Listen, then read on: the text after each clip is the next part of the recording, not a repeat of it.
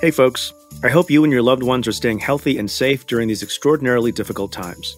Each day brings a slate of headlines, and as always, we're here to make sense of it. On Wednesday, President Trump threatened to adjourn Congress in order to ram through his pending nominations for federal court judges, attempting to take advantage of a process known as recess appointments to bypass the Senate confirmation process. Meanwhile, Trump's longtime advisor Roger Stone, who in February was sentenced to forty months in prison, had his motion for a retrial denied by a district court judge in D C And for the first time ever, the Supreme Court has announced that it will live stream oral arguments during a series of high-profile cases in early May, including cases concerning the release of President Trump's financial records and tax returns. I talk about all this and more with Ann Milgram on the Cafe Insider podcast. Each week, we break down politically charged legal issues making the headlines. Today, we're making a clip from the most recent episode available in the Stay Tuned feed. To listen to our full conversation and access all other Cafe Insider content, try the membership free for two weeks. You can do that at cafe.com slash insider. That's cafe.com slash insider. And now college students with a valid E D U email qualify for a special discount.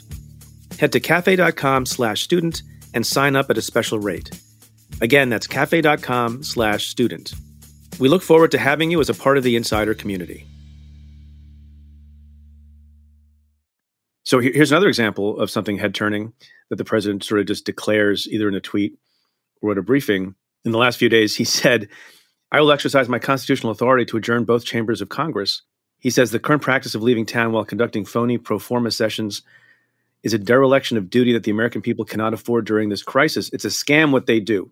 So the president has now invoked a little-known, obscure clause in the Constitution that he says gives him the authority to just basically send Congress home.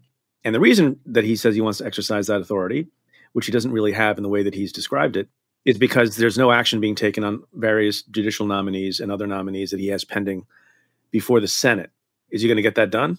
This is a fascinating question, and, and probably a lot of people heard it last week and, and sort of scratched their heads a little, because it's this is not something we generally talk about, and it's a little bit weedy, but let's go deep just for a minute, which is the president has this power under Article Two, Section Two of the Constitution, the Appointments Clause, that says, quote, "The president shall have the power to fill up all vacancies that may happen during the recess of the Senate by granting commissions which shall expire at the end of their next session." So basically, and this has been used for presidents throughout time, Congress is in recess and they've declared a recess, and then the president makes recess appointments, and those appointments last till the next, the end of the next session of Congress.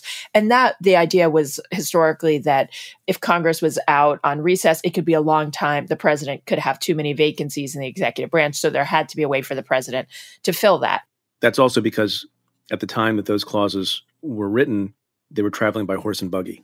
So yes, completely. Much you longer could not, yeah. Yes, exactly. And you could not get from California to Washington, D C in six hours. So right. Well, there's no, there's no California then, but yes. Right. That's a good point. I was trying to think of the most extreme example, the farthest place. But what Congress now does is Congress goes into these pro forma sessions. And what has the Supreme Court has upheld that essentially, if you take three days, if you sort of have these three day breaks, that doesn't constitute a recess. And so a recess only happens when both bodies, the House and the Senate, say they're in recess.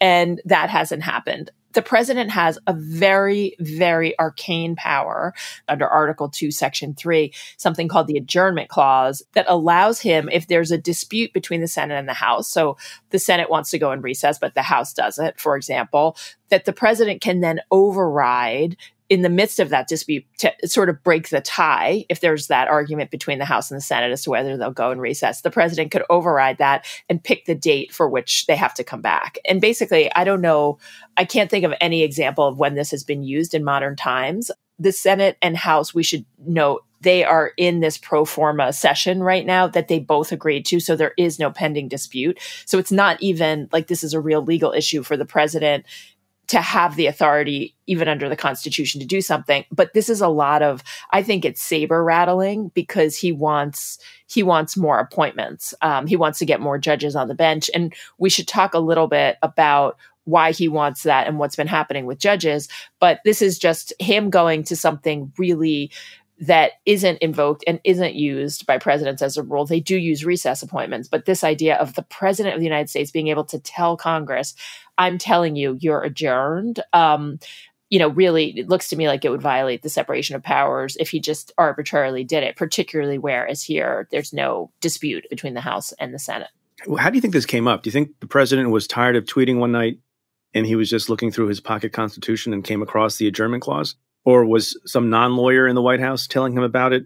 Or does he have some some scholar on retainer who thinks that this obscure power can be used? Like, well, how did how did he sort of throw this out there? I don't think he came up with it on his own. Yeah, I agree with you. And, you know, I would note that there's been bipartisan criticism of it as well. This is not an idea the president threw it out there that was really adopted by the sort of mainstream of either political party. What's really interesting about it is that you're probably right that someone probably said, hey, you should do this. You should try to do it. But what's really unusual is that Mitch McConnell has been the head of the Senate and the Senate Republicans, the Senate majority leader. He's really been a huge ally of the president's on getting through judges, judicial nominations. And actually, you know, we'll talk in a minute about some who some of the people are on the list of people that the president has nominated, who McConnell clearly would favor going through. But this appears to not be aligned with McConnell. I mean, McConnell doesn't seem to be looking to the president to use this power. You have to remember that the other branches of government, sometimes, not always, and less so in his presidency than in other times, they maintain some dignity and some responsibility and want to maintain their power also. And to sort of go along with this whole ploy of adjourning the House and the Senate so that a slew of recess appointments can be made would be an abdication of of duty and responsibility on Mitch McConnell's part, would make him look, I think, rather weak. Yeah. Plus, you know, it could happen that Joe Biden is president in November and that Biden then did it. And so I think to the extent that, and I don't know that there is any extent to which people like McConnell care about long-lasting precedent, but to the extent that some people do care about it, it would it would set a terrible precedent. It would also really even more greatly erode the power of Congress than President Trump has already done. And I think would be very, very dangerous to give the president the ability to say that the president gets to tell Congress when it's in session. You know, it's all founded on that very important basic legal principle known as what goes around comes around. Exactly. Yeah. So let's let's talk about why it is that the president seems to be expressing great frustration in part about the number of judges who have been confirmed. And if you look at all the tallies and counts, Trump, on the one hand, boasts about how many judges he's gotten through. McConnell boasts about how many judges he's gotten through the Senate. So there's a little bit of a contradiction between their boastfulness about how many judges they've gotten through for their base and this radical idea of adjourning the Congress. If you look at simply Court of Appeals judges, one step removed from the Supreme Court, at this time in his presidency, Donald Trump has gotten confirmed fifty-one. And at the same point in Barack Obama's presidency, he'd gotten confirmed only twenty-seven. So I'm not sure there's a lot to squawk about.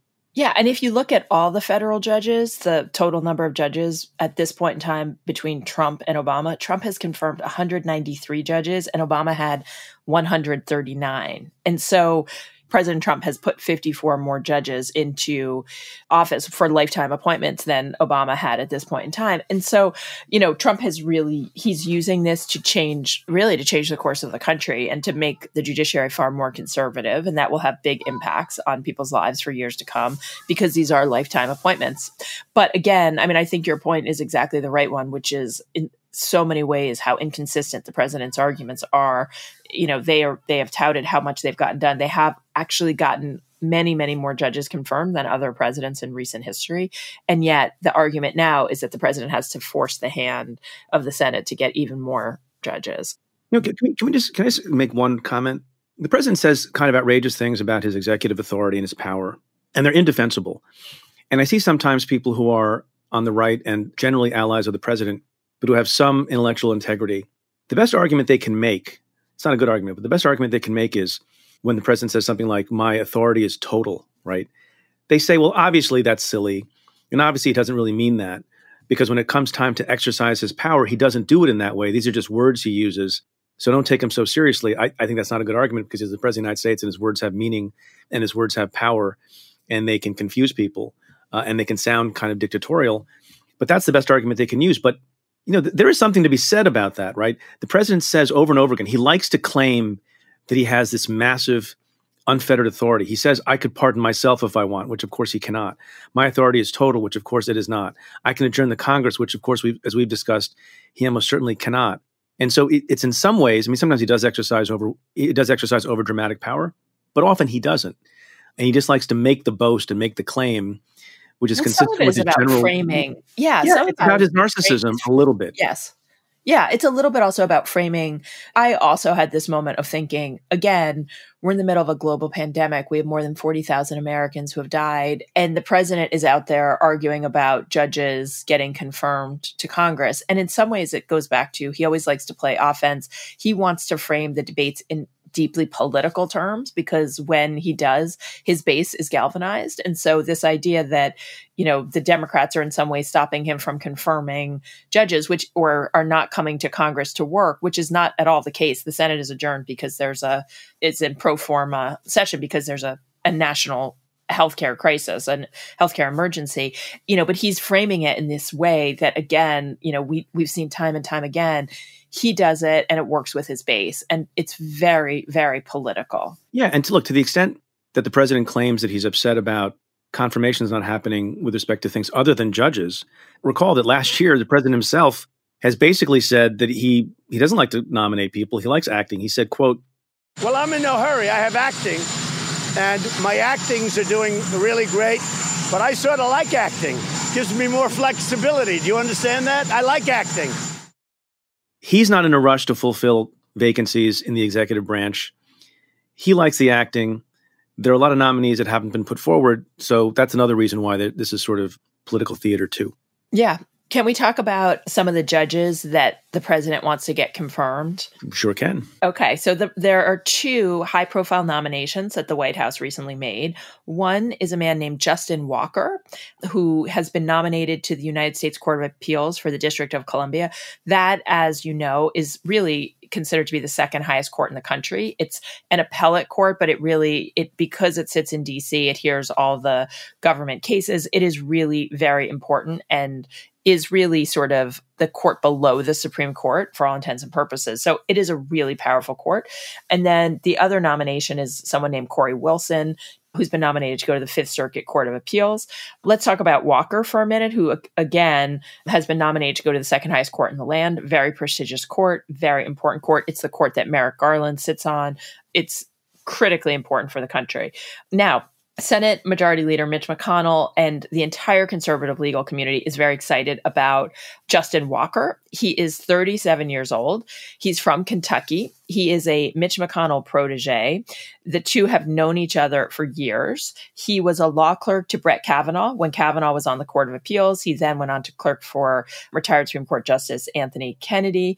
He is now in last October, October twenty nineteen, he became a district court judge for the Western District of Kentucky, even though the American Bar Association gave him a not qualified rating, citing insufficient legal experience. And if we could go back for a minute, what we would know about his bio is that he was an intern when he was in high school in Mitch McConnell's Senate office.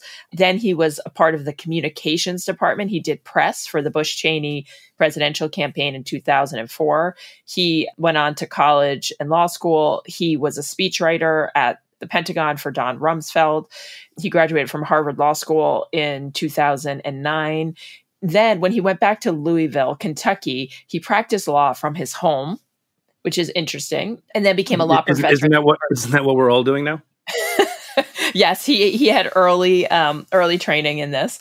He then became a law professor at the University of Louisville, and he's been a leader in the Federalist Society, the Conservative Legal Society, and wanted to become a judge, told McConnell he wanted to become a judge, literally just went on the federal bench essentially six months ago, and now has been nominated to sit on the second highest court in the land. It's a pretty astonishing appointment. And I would expect the Senate, the Republican senators have the votes to get him through. We'll see what happens. But this is one of the nominations that the president is pushing for. So I think it was a week or two ago, Ann, that we touched upon the issue of remote voting from Congress. Uh, we were talking about recesses, and it's a problem. And there was some suggestion that the legal analysis showed that maybe the Constitution didn't allow members of Congress to vote remotely. There are references.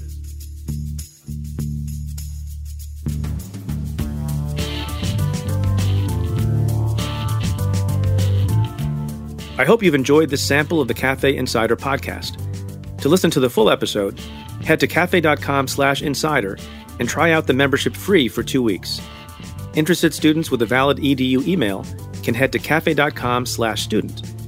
To the many of you who have chosen to join the Insider community, thank you for supporting our work.